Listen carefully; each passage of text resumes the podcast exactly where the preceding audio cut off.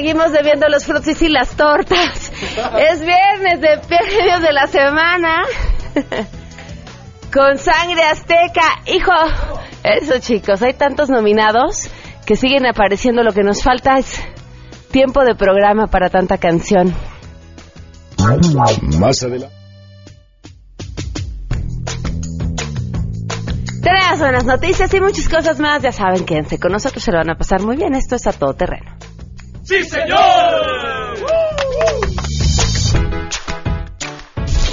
MBS Radio presenta a Pamela Cerdeira en A Todo Terreno, donde la noticia eres tú.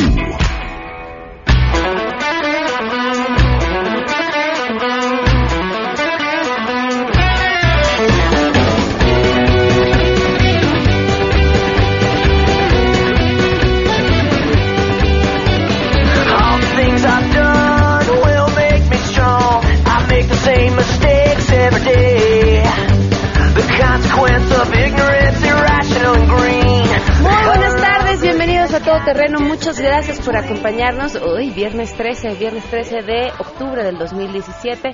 Soy Pamela Cerdeira, los invito a que se queden con nosotros de aquí hasta la 1 de la tarde. Tenemos muchas cosas que compartir, sobre todo los premios de la semana, que ya saben que nos la pasamos muy, muy, muy, muy bien. Ay, traemos un temazo eh, sobre el plagio de una no sé si llamarle artesanía mexicana como tal, pero eh, los, la, gente de Tenango de Doria, en Hidalgo, en la comunidad de Tenango de Doria, en Hidalgo, se bordan los tenangos, que tienen un colorido precioso y, y muy característico y que utilizan una eh, iconografía que es muy fácil de identificar.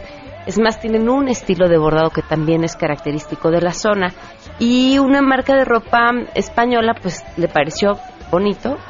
También saben apreciar lo que es bueno, ¿verdad? Los tenangos son preciosos y lo plasmaron en uno de sus como suéteres o sudaderas.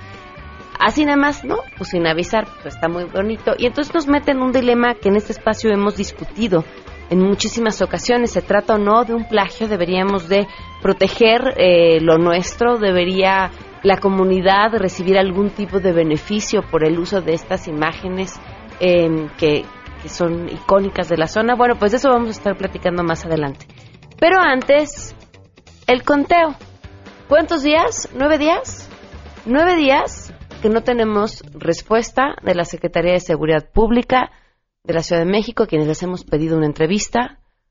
Perdón, de la Secretaría de Seguridad Pública, disculpen. Nueve días que no tenemos respuesta de la Procuraduría eh, Capitalina para una entrevista para hablar sobre este tema.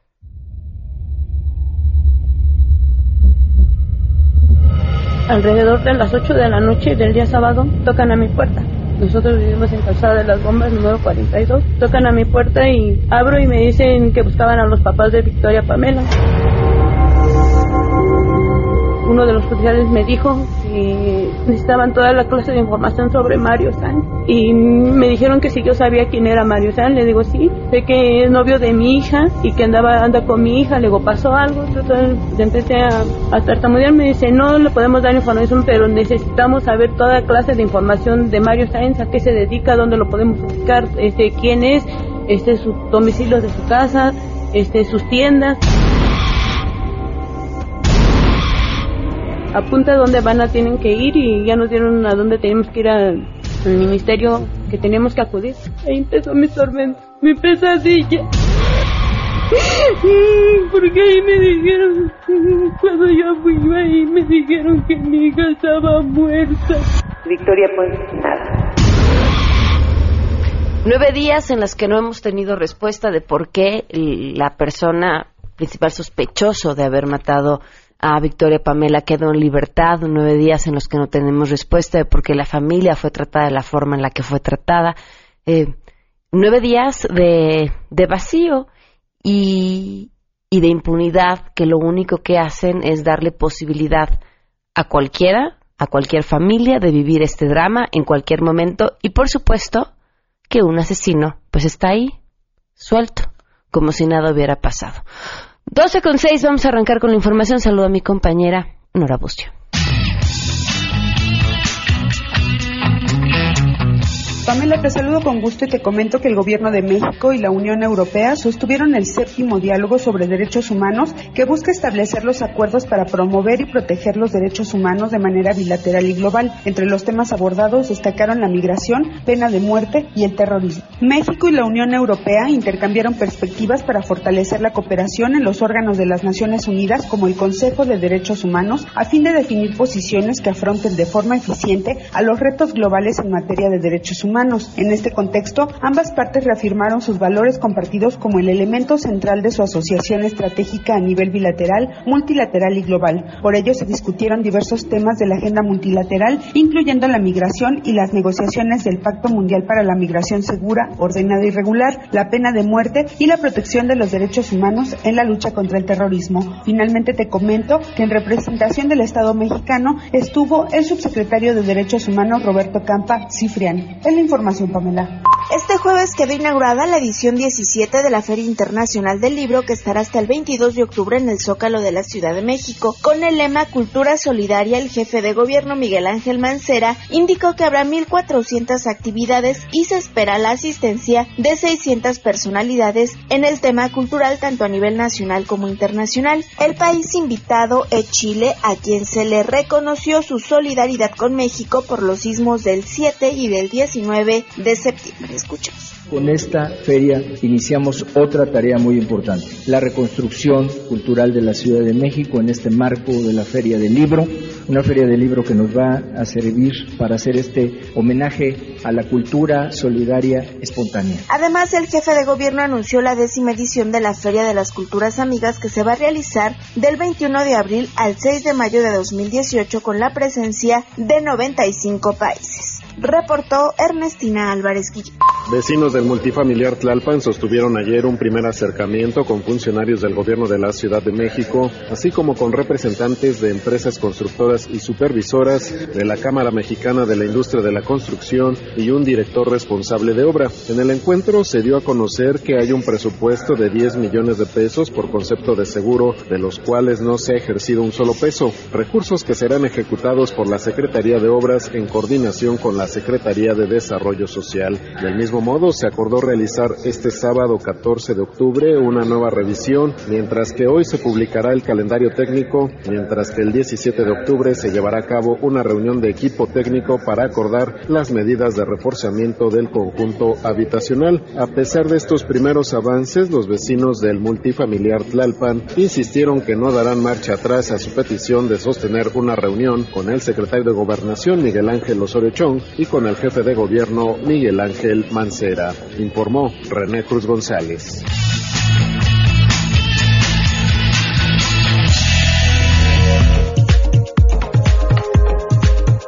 Del día con 10 minutos y tenemos buenas noticias.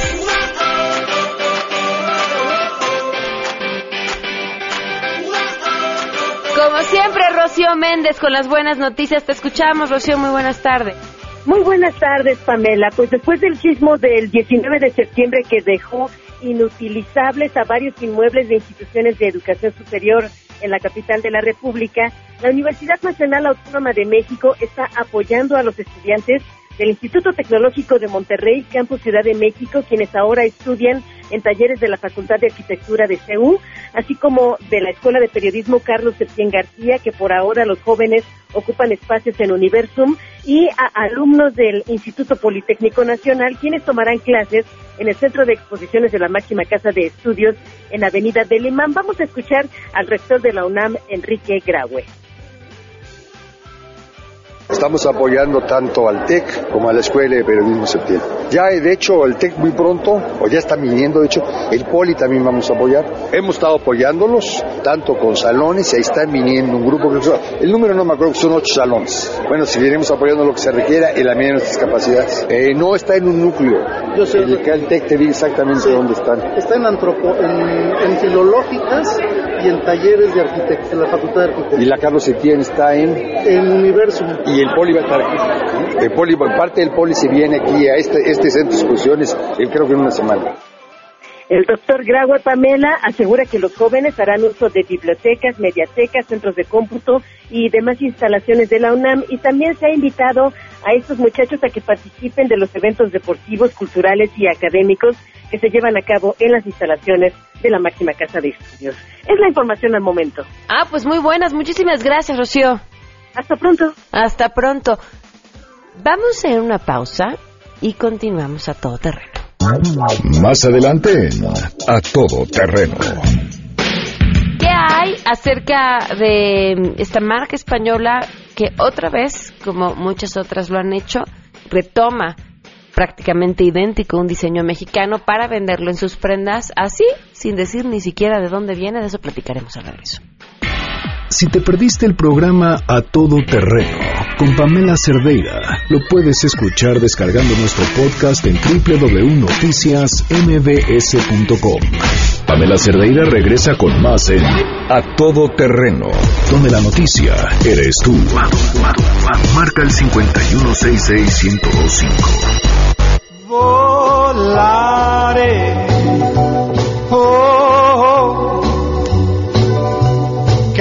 Nos vamos? ¿Qué se les antoja hoy? ¿Una playita? ¿Algún lugar así? Nueva York. ¿no? Una cenita elegante. Algún lugar dentro del país. Ay, una cenita rica donde sea, ¿verdad? A donde quieran, cualquier lugar dentro del país. Tenemos, podemos cenar de lo mejor, de lo mejor. ¿Quieren viajar por el mundo sin gastar mucho o irse de compras sin salir de casa? El punto es que se consientan. Con Club Premier pueden vivir experiencias memorables. Comiencen ahora mismo a acumular puntos Premier por sus viajes y compras diarias para convertirlos en vuelos, estancias en hoteles, artículos de la tienda en línea Club Premier y mucho más. Si aún no son socios, ¿qué esperan? Solamente se tienen que inscribir y ya. Entran a clubpremier.com, ingresan sus datos y listo. Pueden acumular puntos Premier con Aeroméxico, SkyTeam, American Express, Cabify, Cinepolis.com, Gandhi, Hidrocina, La Europea, Maxstore, Santander y Soriana o también transferir los puntos de sus tarjetas bancarias con sus estancias en hoteles, rentas de auto y muchas formas más. Y ahora sí, ¿a dónde nos vamos? volare. Oh, cantare. Carlitos Lima, gracias por acompañarnos. ¿Cómo estás? Bien, ¿y tú, Pamela? Qué Bien. gusto estar aquí. Que Carli- Carlitos Lima además eh, vuelve a ser jurado en Amarte MX en esta segunda edición que, que estamos ya presentando y que arrancamos esta semana.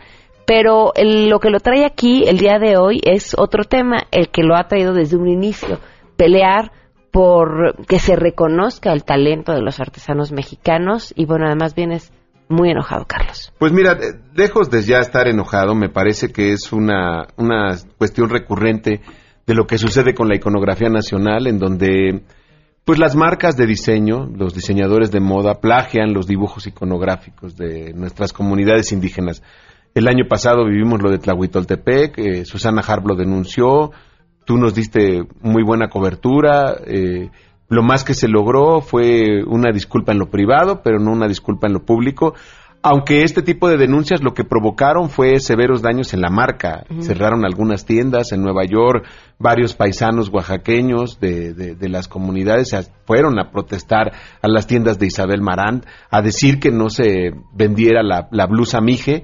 Eh, y bueno, todo esto provocó también un boom a nivel social, la gente tiene una mayor percepción y aceptación hacia los productos originales de México, hacia las artesanías, y ya esto ya se vuelve en una cita recurrente. El tema es que ahora hay, hay todo un marco jurídico para defender los productos originales, porque la Ley General de Cultura es una Ley General de Cultura y derechos culturales, y ahí vienen protegidos. México ha firmado la Declaración de, Frid- de Friburgo, y también está el Pacto Internacional de Derechos Económicos, Sociales y Culturales de la UNESCO. Me parece que los gobiernos están perdidos, están perdidos, pero también es el momento de juzgar la responsabilidad social de las marcas, de las empresas. Claro. No solo el hecho de aquellos diseñadores que en las colecciones de ropa lo plasman y, y lo venden, porque además dicen flores, no dicen como la bella camisa que traes hoy y que me dices que es la tendencia de la, La- la- moda. sí, la te- ahora Que parece que vienen mucho bordados justamente muy coloridos en su mayoría, y lo que he visto por todos lados, porque no tengo ningún conocimiento de moda, son flores. Son flores, vienen las flores en esta tendencia y bueno, pues nomás te las venden como flores, ni siquiera dicen tenangos, les cuesta mucho trabajo decir inspirado en. Reconocer de dónde lo copiaron, porque además es prácticamente una copia. Y además me parece que es eh, un, un tema de, ¿cómo te explicaría? Es un tema más bien de los despachos que están en China, de los despachos de diseño que los copian y ni siquiera ellos saben de dónde son.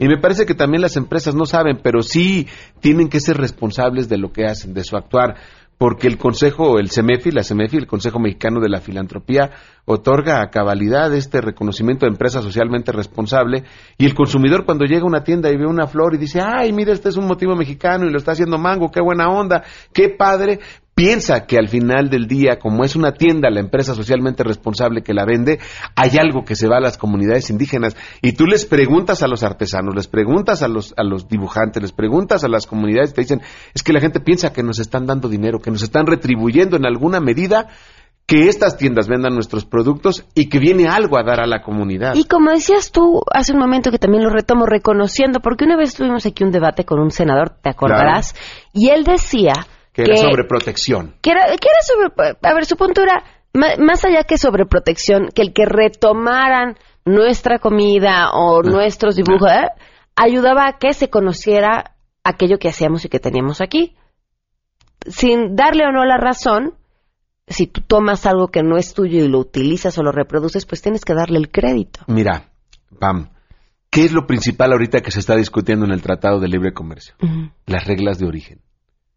Piden que las automotrices consuman partes de los vehículos sean originarios de la región del Tratado de Libre Comercio.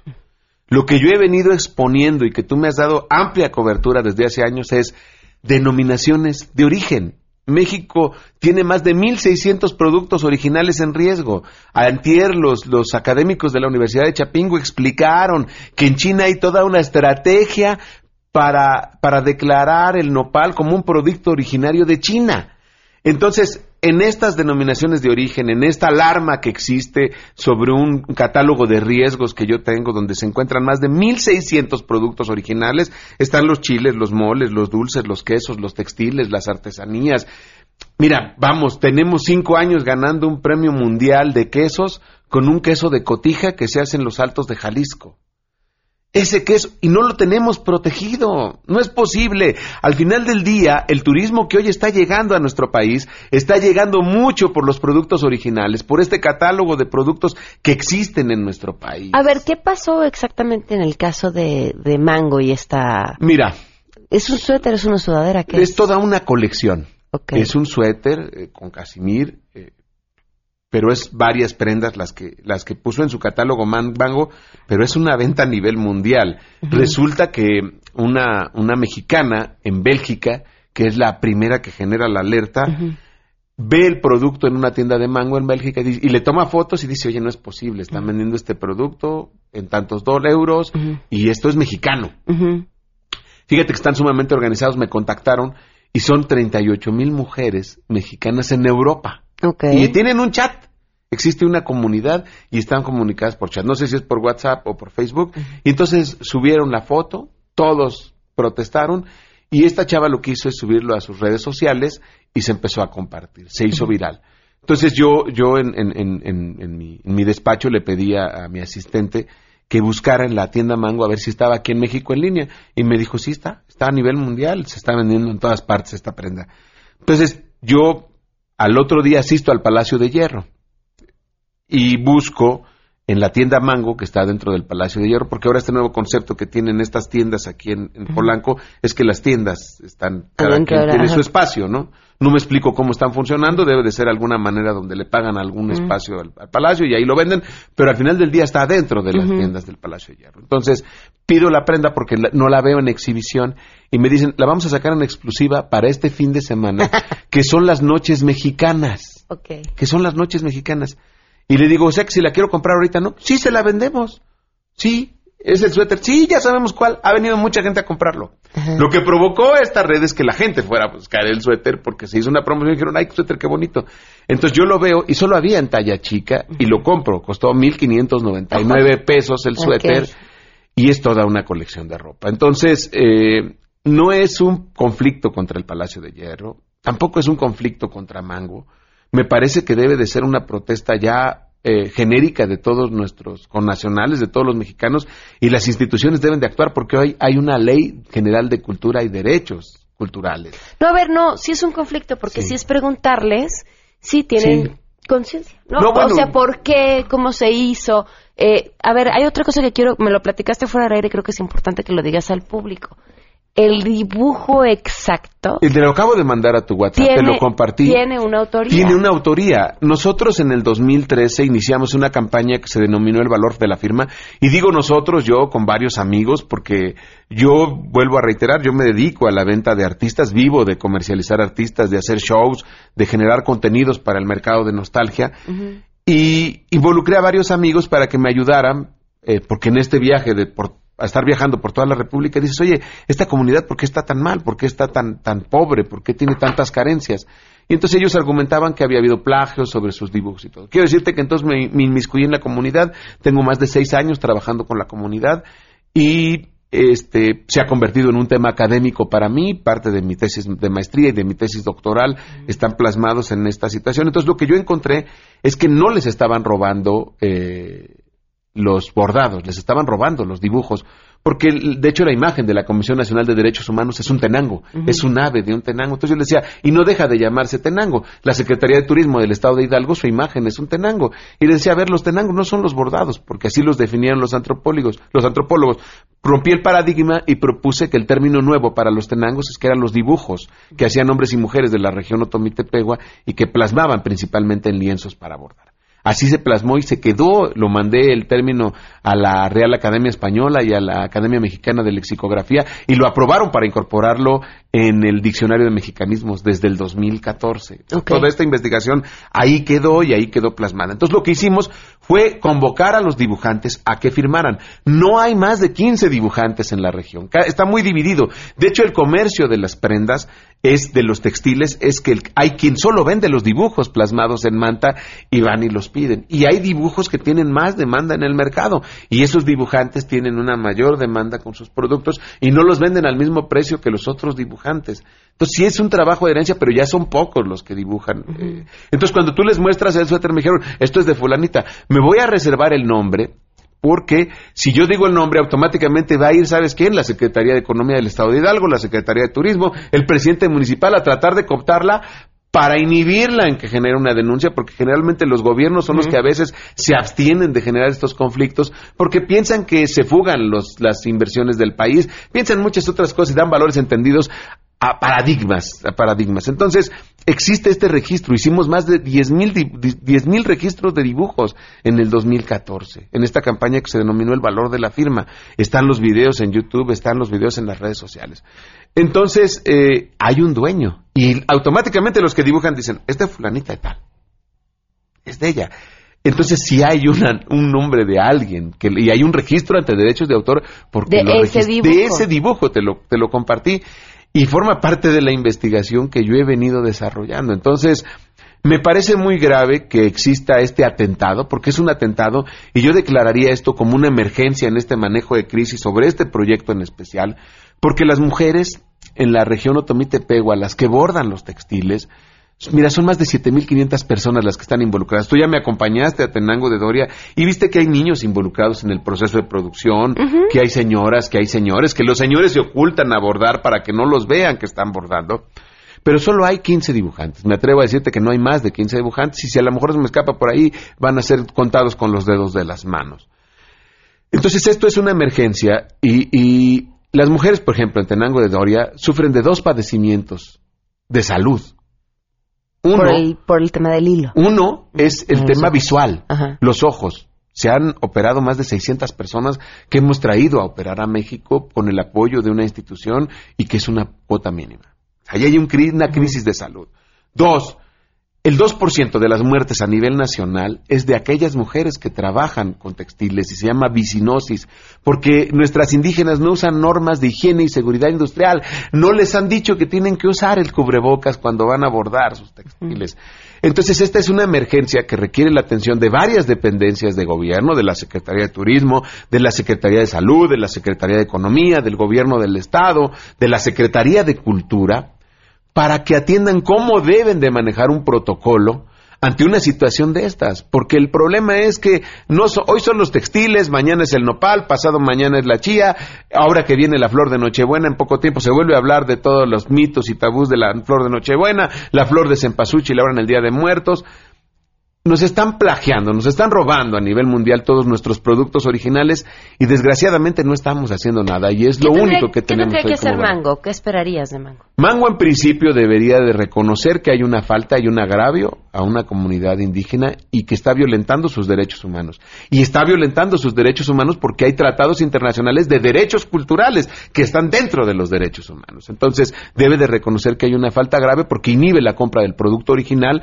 al, al motivar incentivar este tipo de compras. Las empresas que lo están comercializando, las tiendas que lo distribuyen, también tienen, tienen que exigirle a Mango su actuar y que diga, ok, vamos a tratar de reparar el daño. Ahora, no estamos en contra de que usen la iconografía, pero que la usen de manera ordenada y que retribuyan a las comunidades indígenas. podríamos aquí retomar el caso de, esta bolsa, que fue también en este año, que lo que hicieron fue ir a la comunidad, ponerse de acuerdo, las bolsas que se vendieron estaban bordadas por eh, mujeres de esa comunidad, eh, se les pagó Pero por se bordar les dio un el precio, claro, y se le reconocía, ¿no? Tú comparabas la bolsa, bueno, uno no compra esas bolsas, pero, pero ahí decía que si comprabas la bolsa, traía, explicaba quién lo había bordado y demás. E- Esa parte es importante, aunque ahí eh, lo que se terminal, finalmente lo que terminó retribuyéndose a la comunidad, que era lo que conmocionó en los medios de comunicación, fue que era muy poco.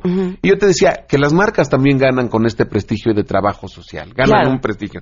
Entonces, también tenemos que compensar y equilibrar un poquito más la retribución y compensar. O sea, Sí tenemos que hacer que sea permeable para todos y que estas marcas retribuyan socialmente. Entonces, me parece que Mango en inicio tiene que reconocer que hay una grave falta, que no son flores, son arte iconográfico de las comunidades indígenas Si y, que no son tienen, flores. y que tienen y que te- representa la cosmogonía y la cosmovisión de sus creadores. Estamos hablando de una cuestión ancestral. Hay alguien que me, me- me cuestionó porque hay un video que hice viral en la página de Tenangos de Tenango de Doria que lleva más de 100 mil reproducciones y que me cuestionaba y decía, oye, pero, pero al final de cuentas, quienes nos enseñaron a bordar eh, son los españoles. Y les digo, no contesté nada, pero te quiero decir que mucha de la iconografía que se utiliza en los plasmados de los bordados, probablemente si haya, no me quiero meter en, en este rollo de quién in- enseñó a quién, pero hay pinturas que están en cuevas y en cavernas de esa región de hace siglos. O sea, eso ellos ya buscaban cómo plasmarlo, lo plasmaban en, en- en paredes, lo plasmaban en cavernas, lo plasmaban en murales, lo plasmaban como ellos podían, pero era un- una necesidad de expresión cultural que existía. Llegan y conocen y aprenden sobre los bordados y lo hacen en bordados para cuidar su identidad. Es parte de una identidad nacional de lo que estamos hablando y que sí estamos violentando una comunidad donde más de 7.500 personas viven de esos productos. Pues vamos a seguir buscándolos, Carlos, a ver qué respuesta nos dan. Eh, tratamos de contactar a la gente de Palacio de Hierro, nos mandaron con la agencia de relaciones públicas que lleva Mango. La persona de la agencia que nos tomó la llamada nos pidió que si le hacíamos el trabajo y que si le podíamos mandar toda la información, porque no tenía ni idea de lo que estábamos hablando. Este y, y bueno. Así Pero esto, esto ya se hizo viral, no solo en hay, México, hay que en todo el mundo. Pero no ha habido Ah. una respuesta oficial. No, y no la va a haber porque les cuesta mucho trabajo.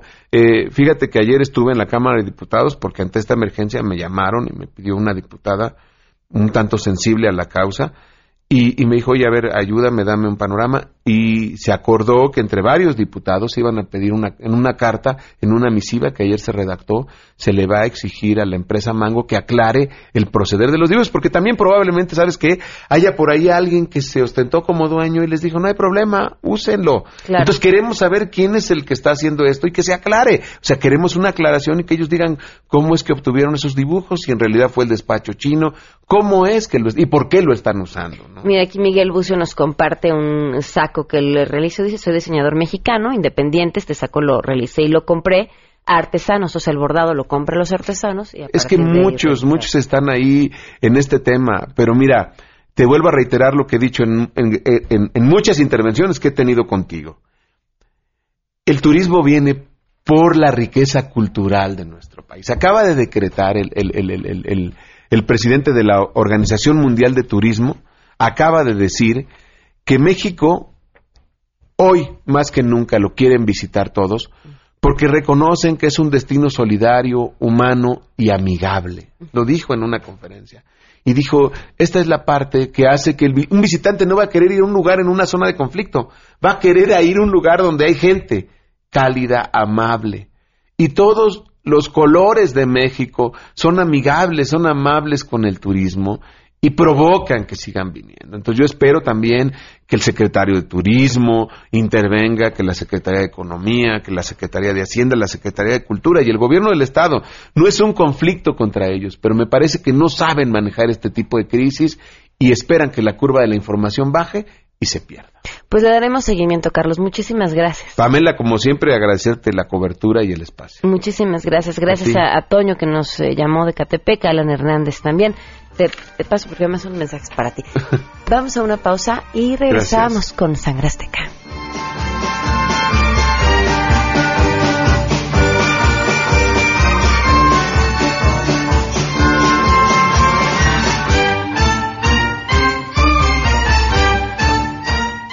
Pamela Cerdeira es a todo terreno. Síguenos en Twitter, arroba Pam Cerdeira. Regresamos. Pamela Cerdeira está de regreso en A Todo Terreno. Únete a nuestra comunidad en facebook.com, diagonal Pam Cerdeira. Continuamos.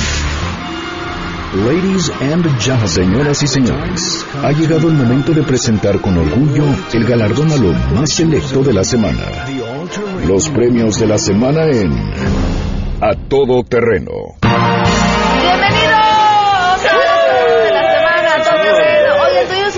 Nominada de última hora. Ya nada más la voy a comentar porque pues ya ni tiempo de decirles. Pero a Laida Sanzores, senadora, bueno, pues po- pone un tuit, ¿no? Y el tuit dice, México no pagará el muro. Ya lo paga. Eh, bueno, lo primero era entrecomillado, ya lo paga, no con el dólar, sino con el dolor de los centroamericanos y va cita ahí a- al resto del comentario que supongo está en Facebook.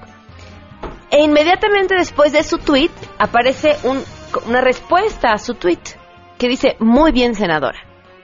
Hasta aquí no habría problema, si no fuera que la respuesta a su tweet también viene de la misma cuenta de la senadora. Se respondió solita. Hombre, vamos a pensar bien. Tiene un community manager, ¿no?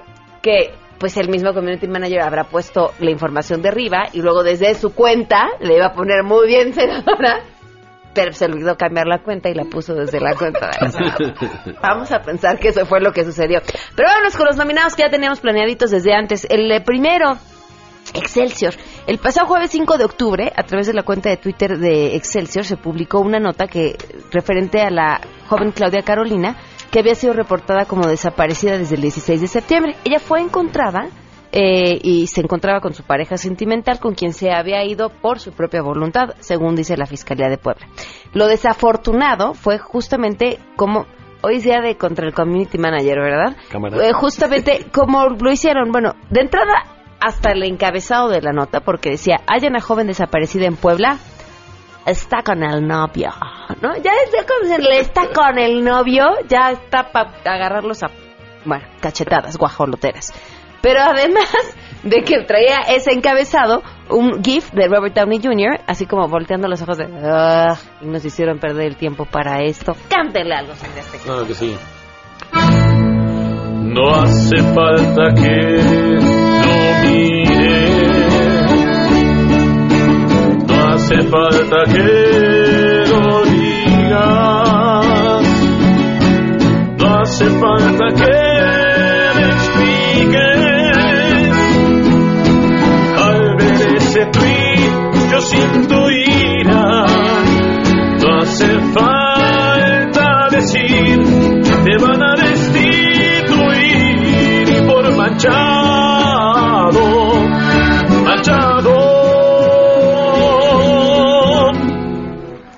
Sangre azteca. Y hablando de manchados, pues que se enoja Eduardo Yáñez. Eh, pues se enojó contra un reportero que le preguntó la verdad me, me parece que el reportero tampoco fue desproporcionadamente inadecuado. Digo, tomando en cuenta que era un reportero de espectáculos Claro. y que de pronto, eh, pues, pues sí, ¿no? De pronto les gusta meterse en temas eh, incómodos, pero pues también el otro se pone. Miren, así fue como sucedió y no lo van a alcanzar a ver, pero termina dándole una buena cachetada guajolotera al reportero. Si estás tan preocupado por mi hijo, tú mándale el dinero, güey, o tú ve y dile. Es que no estamos preocupados por tu hijo, estamos preocupados por, oye, la gente es la que está preocupada. Mi trabajo es ser el vínculo. Ahora, eso es mierda. Eso lo dicen ustedes para que la gente se meta en lo que no les importa. Pero el preocupado eres tú, brother. Ve tú y tú dile lo que le tengas que decir. Bueno, nada más de recordar, la prensa somos el vínculo entre el... El puro culo, tú no eres el vínculo de nada, brother. ¿Eh? Y ya no me falta respeto. No te falta en ningún momento. Bien, sangre seca. Tú me hubieras dado la exclusividad, si hubieras respondido cuando pregunté, si hubieras hablado sin alfiber, serías un personaje con gran madurez.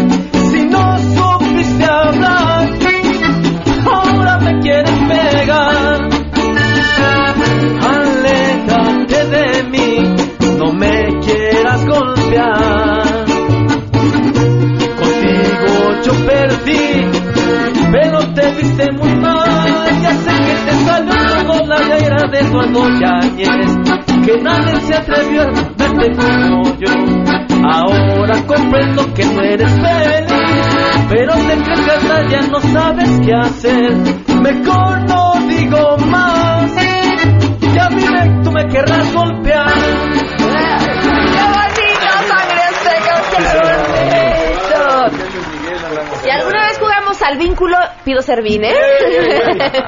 pido servín. Vámonos con nuestro mm, eh, siguiente nominado. En un video que se hizo viral en redes sociales, eh, se mostraba el comentario de Edgar Schönbrunn en la Facultad de Estudios Superiores eh, Acatlán durante una conferencia sobre creatividad e innovación. La verdad es que en este eh, video no se entiende absolutamente nada, nada más que cuando dice eh, esta parte en la que invita a ser creativo, viólate a tu mujer. No, pues, si, si viera que para los mexicanos eso no es un ejercicio de creatividad, No, ¿no? es bastante más común de lo que uno imaginaría. Eh, de inmediato la institución dijo que este, pues se deslindaban de los comentarios que este personaje había hecho. Y, y bueno, pues aquí, aquí le vamos a cantar. ¿Lo tenemos? ¿Vamos a escuchar? Vamos a escucharlo, luego le cantamos. Yo le, le puedo decir que muy importante. Ustedes ya trabajan de aquí hasta más tardar 35 años. Ya deberán haberse retirado. Ya deben de tener capítulos de experiencia y de, de experiencia para que ya se me retiren y tomen el negocio que se les quería. Lo pueden hacer, felicidades. Si no, vas a seguir acumulando tiempo y te vas a amargar más. No lo hagas. Sé creativo. A tu mujer. Qué tierno. Neta.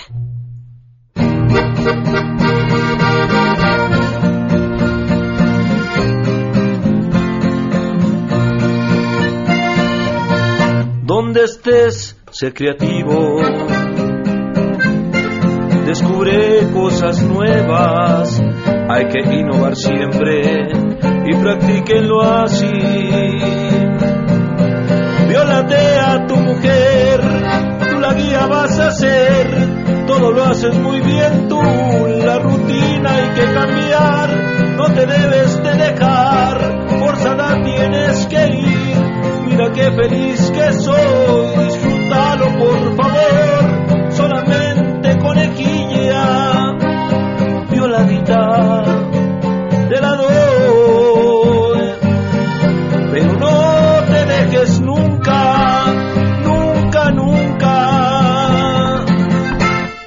Si es que no soy yo. Por cierto, estamos transmitiendo también en vivo a través de la página de Facebook de MBS Noticias para que nos sigan. Muchísimas gracias a María Luisa por sus comentarios. Oigan, antes de irnos al corte, les quiero recordar que ya están los chamacos en clases y de pronto que empiezan a ver que se rascan la cabeza y luego se la rascan y no es que estén pensando, es que seguramente tienen piojos. Antes de que se espanten y que quieran correr y ¡ay, qué horror los piojos! ¿Qué hacemos? Miren, ni buscar en YouTube remedios, ni preguntarle a la vecina, ni ninguna locura. Lo único que tienen que hacer es buscar un remedio efectivo que puedan comprar en la farmacia y que sea seguro como Herclin, que tienen el 1, 2, 3. Uno, lo aplican en pelo seco, esperan al menos 10 minutos y lo enjuagan. Dos, usan el peine especial para quitar liendres. Y tres, ya que les quitaron las liendres, lo protegen con Hair Clean Spray repelente para evitar eh, que haya contagios. Y a la semana vuelven a aplicar el 1, 2, 3 y listo. Así confían en Hair Clean que a piojos y liendres ponen fin. Tiro, lo tiro, liro, liro, tiro, lo tiro, lo tiro, liro. Si te perdiste el programa A Todo Terreno con Pamela Cerdeira, lo puedes escuchar descargando nuestro podcast en www.noticiasmbs.com. Estamos de regreso. Síguenos en Twitter, arroba Pam Cerdeira, Todo Terreno, donde la noticia eres tú. Continuamos. De volada continuamos, nos queda poco tiempo, así que como tenemos muy buenos nominados, vámonos de volada. El eh, siguiente, eh, el presidente nacional del PRI, Enrique Ochoa, quien afirmó, bueno, les dijo al resto de los partidos eh, que expulsen la avaricia de su corazón. Esto, por supuesto, pidiendo que dejen el dinero del financiamiento público y que lo regresen tal cual lo hicieron ellos. ¿Se acuerdan cuando recibió una indemnización millonaria Sí. tras haber dejado Claro. la CFE dos millones de pesos que sí los recibió, no los regresó, bueno, luego los donó, pero sí los recibió? Yo me acuerdo de eso, vamos. Quisiera pensar menos en dinero y avaricia. Y si pienso olvidarlo, afectará mi economía. Porque quiero dinero, puedo comprender. Y es que he sido en mi parte, ay no sé pero no quiero quedar pobre. ¡Qué bonito sangre azteca! Un grupo de panistas formaron el grupo Los Rebeldes del Pan. ¡Ay! Pero ya como chavorrucos, porque la verdad es que sí, ya están bastante entrados en años. Además de formar este grupo y darle difusión, crearon una cuenta de Twitter y demás. Y en esta le dieron difusión a otro, además a un juego llamado El Cochinito de Anaya, en donde tienes que ayudar presionando con eh, eh, la barra espaciadora a Anaya a recuperar dinero mientras va eva- evadiendo a la perrita Frida.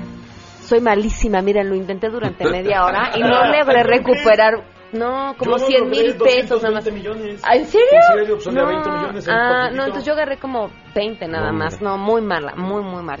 Entonces, bueno, ¿qué les vamos a cantar? Venga. Vamos a jugar este juego del cochino y lo vamos a engordar. Busca dinerito y no lo devuelvas, que a ti no te costará. Seguro veo muchos desvíos, tú los debes de sumar. Tú la debes de esquivar. Trata de juntar millones, juntarlos sin un final. Ahora aplaudan fuertemente si este juego les gustó. Y aquí le paramos la canción, ya se acabó. ¡Eh! ¡Qué bonito, Sangre Azteca! Nuestro siguiente nominado, Javier Lozano. Bueno, pues, ¿qué pasó? Que en Twitter eh, alguien le habrá reclamado que no, que no contestaba. Ah, y sí. entonces él contesta así. No siempre contesto porque no siempre estoy en línea. Además, hay gente ofensiva. Hasta aquí todo bien. Y luego sigue. Y otros con tan pocos followers que no vale la pena. No le hace que sea representante popular. ¿Qué le vamos a cantar? Esto. No vale la pena. Dense cuenta de eso. Lo siguen muy poquito. No siempre estoy en línea y son bien agresivos. Entiéndanme tantito. No vale la pena contestar. Ando bien ocupado. Contesto nomás por educación, pa' que no estén. Prip, prip, prip. No vale la pena. Y por último, les dije que íbamos a tener el efecto Trudeau. ¿Podemos escucharla? ¿Nos da tiempo? Sí. Bueno, no, dejémoslo. Una reportera eh, que hizo preguntas muy interesantes al presidente Enrique Peña Nieto aprovechó para, después de sus dos preguntas muy interesantes, dijo, bueno, y sé que el protocolo no lo permite, pero me gustaría pedir una foto con el primer ministro de Canadá. ¿Qué le vamos a cantar a la primera que cayó ante los encantos de Trudeau? Mira, algo que dice así.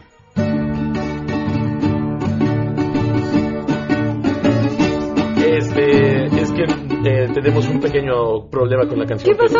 pero- Bueno, mientras tanto aprovechamos para mandarle un saludo a Maru Rojas, que la verdad es que a mí me causó muchísima gracia lo que hizo. ¿Listos? No. No. ¿No es cierto una canción? Quedan nominados Se de por vida. ¿Saben quién te lo agradece? ¿Quién? La mesa para todos, porque ya nos tenemos que despedir y van a entrar a tiempo. Bendita campana. Nos vamos, esto fue a todo terreno. No le llamen hoy a sangre No, de no, no lo ganamos, no, no lo ganamos, no, que estamos en huelga de números. Ahora,